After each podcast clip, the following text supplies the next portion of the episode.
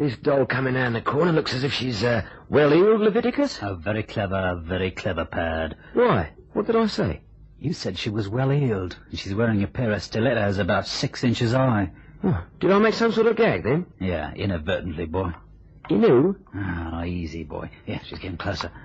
I bet your leopard skin handbag's good for at least a tenner. Yeah, you trip up, Pad. I'll do the snatch, right? You leave it to me. I'll trip up, and you snatch the handbag. Yeah, you must have been inoculated with a gramophone needle. Yeah, quiet now. Now!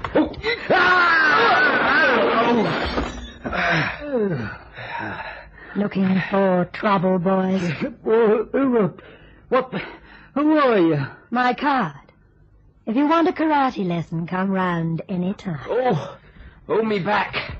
Oh, I think it's broken. Here. Here, what does that card say? It says, uh, Tony Lane, assignments unlimited, 33 Half Moon Street.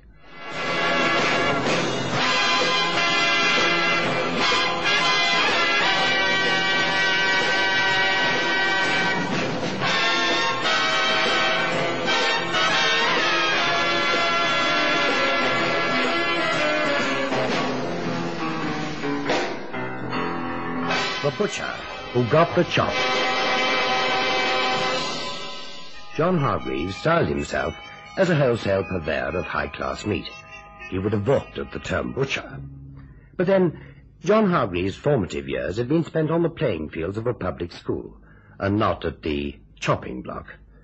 The business was inherited from his father, an honest and ambitious man who preferred his son to wield a pen rather than a meat axe.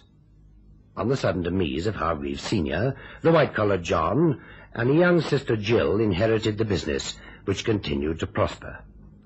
Young Hargreaves was a handsome specimen, and not averse to an occasional affair in the city, but, so his acquaintances said, not the uh, marrying kind. They never gave a reason for this observation on his character, but those closest to him were sometimes wont to remark that perhaps his hobby was not altogether conducive to marital bliss. John Hargreaves was a passionate disciple of Dr. Mesmer, a fact his subjects often never realized. And how is my dear sister this evening? Oh, tired as usual. I really don't know what makes me so lethargic these days, John. I never seem to have the energy to do anything. You've seen the family doctor? Yes, and, and he says there's absolutely nothing wrong with me, physically at any rate.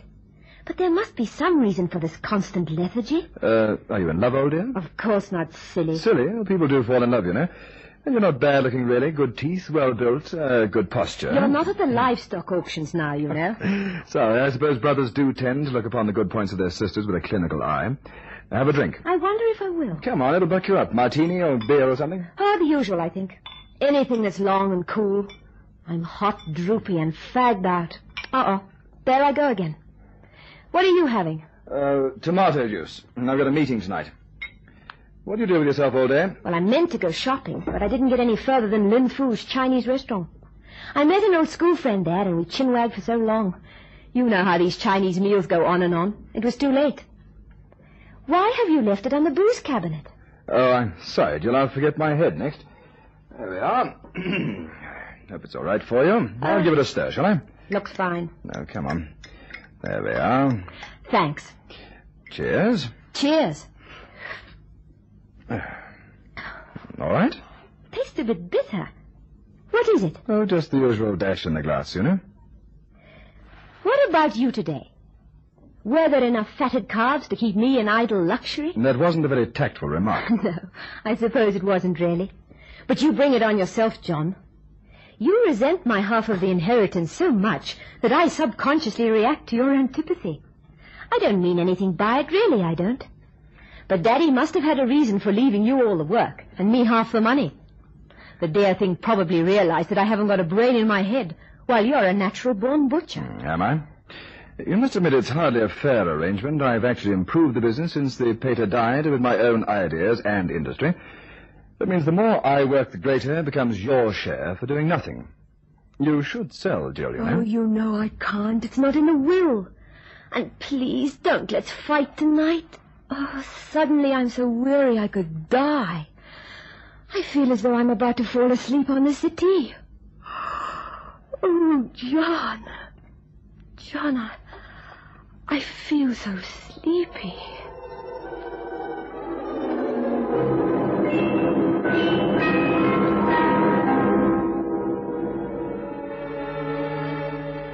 Let me look at you. Look closely into my eyes. Now look deeply, Jill. Deeply. Deeply. Look through my eyes. Through. Through. Come with me, Jill. Come with me. Come. Stand up. Stand up. Yes, that's right. Raise your hand, Jill. The right one. Yes. Turn around. Turn around. You're under, Jill, completely under until I wake you up. I've been drugging you, Jill, and that's why you're so tired all the time. It breaks down your resistance. I drugged you a drink just now, Jill. That's why it tasted uh, bitter. But you won't remember any of this when you wake up, Jill. You won't remember anything. Your mind will be a blank. Sit down, Jill.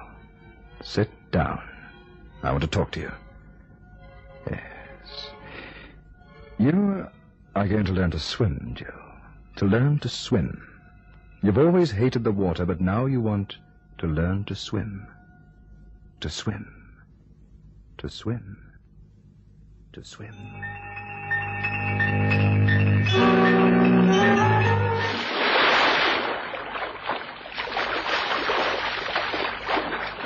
There you are, Miss Hargreaves. It's as easy as that. Easy for you. Not so easy for me. I'll come over to the side. Ah. Oh, oh, oh, water's lovely. Now it's your turn, Miss Hargreaves. Oh, not just yet. And please don't call me Miss Hargreaves. It sounds too awfully formal. I'm Jill. And I'm Tony. And we'd better be friends because I've a feeling that you're going to be here for a terribly long time. If I ever learn to swim. That, Jill Hargreaves, is a very snazzy piece of swimwear. that only just retains your modesty, but it's going to get wet right now. Mr. Mason said when I telephoned that giving swimming lessons wasn't strictly in your line. But I'm glad he sent you. Somehow you give me a confidence that an ordinary instructor wouldn't transmit. A regular swimming coach would think me an awful bore. Well, what made you ring Assignments Unlimited, by the way? Well, it was my brother, actually, John. I spoke to him about learning to swim, and, and he recommended your Hello firm. there. Having fun? Speak of the devil. Come on over, John. Meet my instructress. I say, he's rather good looking. Careful, he's dynamite. Married? Yes, to his business. If he ever marries, it'll be into money. Hmm, exit yours truly, Tony Lane. Well, how's it going, Jill? Can you swim yet? Perfectly, as long as it's on land. Meet my instructress, Tony Lane. My big brother, John Hargreaves. Hmm. yes. Steady on, butcher boy. She's a karate expert. It'll be a pleasure to come to grips with you, Tony. Uh, do you quite? Hmm? Oh, only in the uh, in my beer, you know. Uh, judo quite. Oh, no, I don't. But who'd want to win out in a wrestle with you, me? Jill, your brother is a wolf, and it's time you got into the water. Do you mean to say she hasn't even uh, been in yet? All in good time. She sat on the edge for 20 years. You can't expect a channel swimmer in 20 minutes. And anyway, she's only learning on impulse. Well, I hope she doesn't jump in on impulse when nobody's here. Now, why would she do a thing like that? I don't know, but it's nutty enough, uh, her suddenly wanting to swim anyway. I wondered uh, how she'd explain it to an instructor. Is that why you rang Assignments Unlimited? Yes, that's right. Confidential and no questions asked. He's afraid I'd make a fool of him. The family name, you know. Hargreaves and Son, purveyors of high-class meat. I didn't hear you complain, darling. My dear John Hargreaves, butchers never beef. It's um, all stowed away, sir. The gear, I mean. What? Oh, oh yes.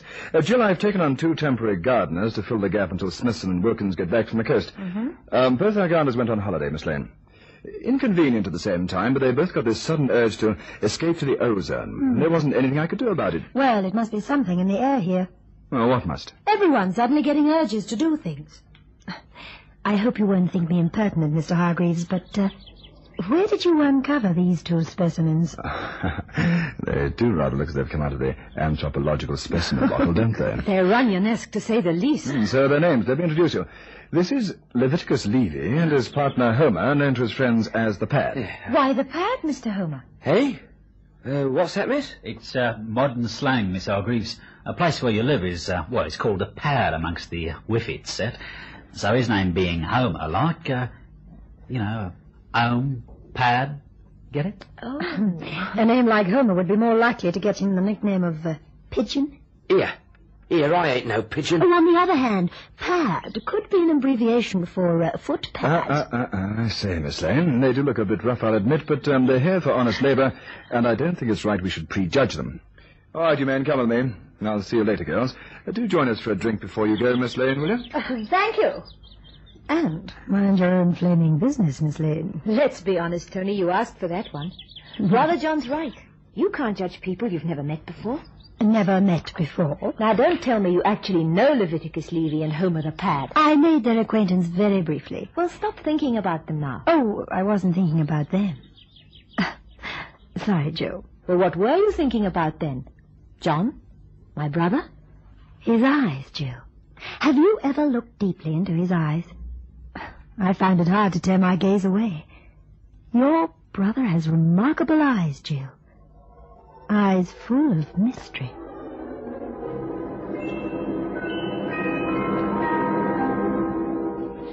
Look deeply into my eyes, Joe.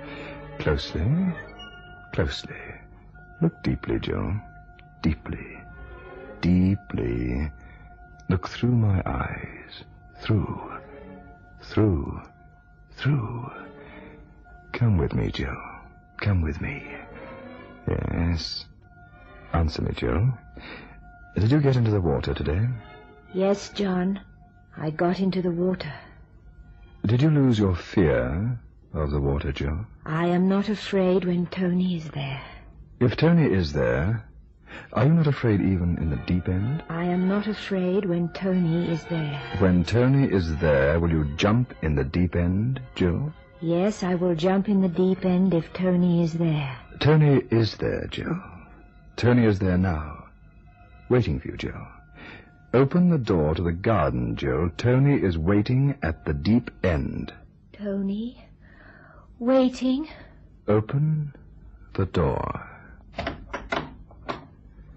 Ah, There. You see, Jill, there's a full moon. You can see the swimming pool, Jill.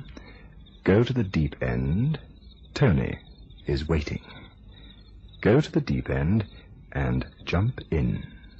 Go to the deep end and jump in? But you're not afraid if Tony is there, are you? No, I am not afraid if Tony is there. Go to the deep end and jump in. Go to the deep end and jump in. Go to the deep. Tony Lane had been with Assignments Unlimited for barely a year, but she'd learned in a tough school. It might have been pure coincidence that the two thugs who'd attacked her in Craddock Mews were now in the employ of John Hargreaves. It could be circumstantial that both hired men were away at the time Jill Hargreaves got her inexplicable urge to swim. It was sheer fancy that made her shudder at the thought of John Hargreaves' eyes. Whatever it was, it was certainly responsible for her return to the Hargreaves home in the dead of night. Tony Lane might have been hard put to explain her actions. I could have told her it was instinct, a sixth sense born into anyone who leads a life of danger. The ten-foot gate in the massive wall that surrounded the gardens was no obstacle to Tony. She shinned easily over it and glided quickly through the shadows towards the swimming bath. The moon broke free from a scudding cloud and revealed a white, shrouded figure moving slowly across the lawn. Tony froze in her tracks. Then she saw who it was. Go to the deep end and jump in. I am not afraid when Tony is there. Go to the deep end and jump in. I am not afraid when Tony is Jill. there. Jill, it's me, Tony. What are you doing? Where are you going at this time of night? Jill. I am not afraid if Tony is there. What? Deep end. Jill, Jill, wake up. Wake up, I say. Got to jump in the deep end. What's the matter with you, Jill? Have you been drugged? Jill, you're walking in your sleep. I am not afraid when Tony is there. This is Tony. Can't you understand? Oh, I'm sorry, Jill, but I'll have to hit you again. Jill, Jill. Oh, I have to leave you now, Jill, just for a moment. But I'll be close by. Do you understand? Oh, you poor thing. Yeah, it came from over there by the swing board. Get your shotgun, Pad, and come with me. I'll be near, Jill. Remember? Tony will be near. The two thugs will look after you. I just have a feeling about it. The deep end. Don't be afraid. Tony's here.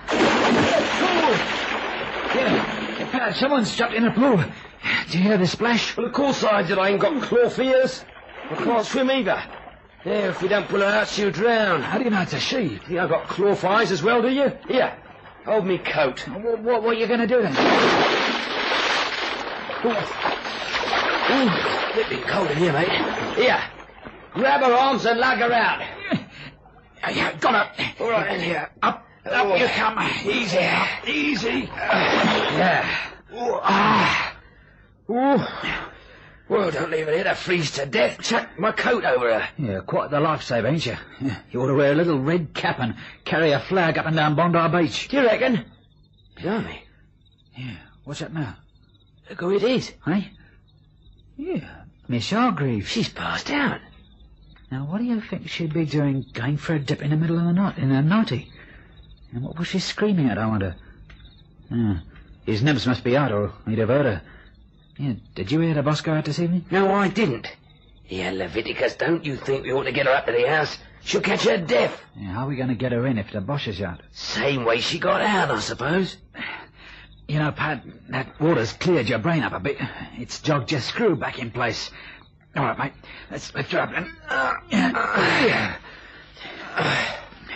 Yeah. There might be an housekeeper or, or someone in the house, you know. Yeah, There's nobody. Us. Yeah, I asked the boss this morning. Only us. If he's not out, then he must sleep like a log. Fancy a place like this with no dogs, no burglar alarms, no servants, and no new sleep like a log. Yeah, something tells me, uh, when we finish this job here, this joint's going to be revisited. All right, all right, put it down here. Let's knock on the door, in case there's anybody in.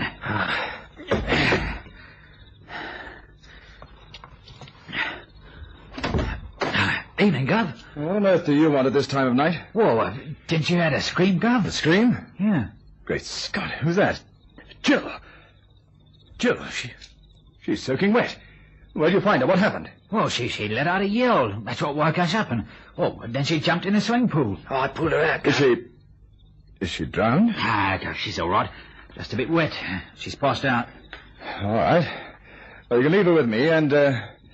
Levy, not a word about this, you understand? Ah, we won't talk to nobody, Gov. We know when we're going to be uh, looked after. You will be. No, not a word. Especially to Miss Tony Lane when she comes tomorrow.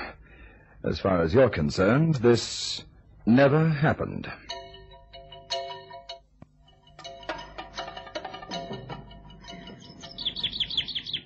Oh, it's wonderful in the sun, Tony. I like to feel the sun burning into me. It's as though my bones had been chilled in one of John's meat freezers and the sun is thawing me out. Have you seen John this morning? Yes, at breakfast. Jill. Where did the other two gardeners go for their holiday? Smithson and Wilkins? Southend on Sea, I think they said. Wilkins has some sort of relation living there. Why do you ask? I have a reason. Why don't you have a housekeeper? We have, but she's on holiday. Where? In the Lake District. Tony, what's got into you? Why on earth are you asking all these questions? The Lake District. Tony hmm. Lane, have you taken leave of your senses? Not yet, but I'm pretty sure that you've taken temporary leave of yours at odd times. And you don't know a thing about it. Are you being deliberately rude? I'm not being rude at all, Jill. Please believe me.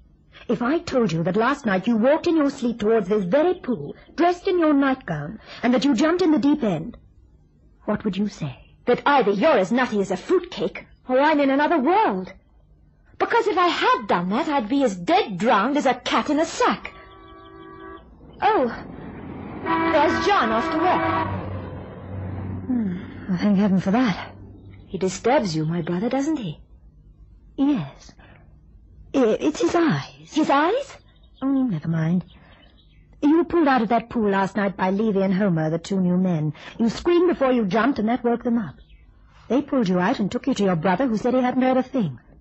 You were unconscious. Your brother told them not to say anything about it. especially to me. Now I know you're mad. You haven't seen Levy and Homer this morning.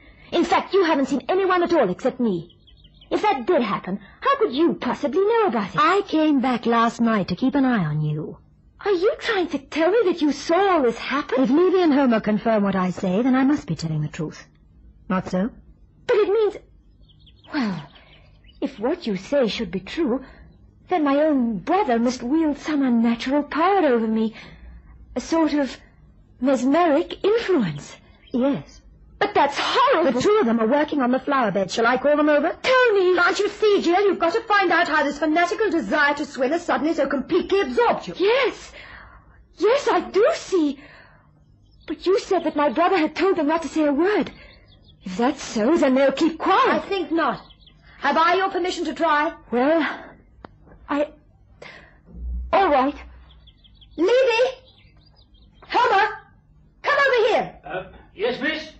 But what... What'll you say to them? You'll see. Now be brave, Jill. I know how horrible it is for you, and I know how much worse it will be. But it's something that has to be done. Uh, you, uh, called, miss? Yes, Leviticus, I, uh, I want you, in your own words, to tell Miss Hargreaves exactly what happened last night at this swimming pool. Uh, last night, miss? Uh, oh, I don't know what you mean. Oh, yes, you do. You and the pad. Oh, we done nothing. Now, let me jog your memory about another incident that happened in Craddock Mews. Craddock Mews? I was walking along the Mews with a leopard skin handbag, and you two lugs tried to snatch it. Remember what happened to you. Blimey, it's, it's, it's you. Yeah, Pad, I, I told you we'd seen her somewhere before. Now, you either tell the truth about last night, or I'll break both your arms and legs. Yeah, all right, all right. Uh, the the uh, boss told us to keep quiet. Uh, well, you uh, you jumped into the pool, miss, and we fished you out. And, I don't want to hear any more. Tony, the housekeeper, Smithson and Wilkins. Yes, I know. They've gone to the seaside, and she's gone to the Lake District. Come on, Jill. We can only pray that we're not too late. As it turned out, the girls need not have panicked.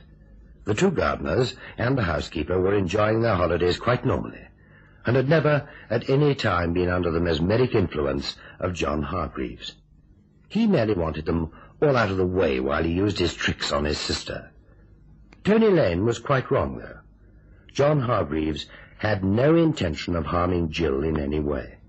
In fact, she had been rehearsed to scream before she jumped, so that the two layabouts, Levy and Homer, would have plenty of time to be alerted and to rescue her.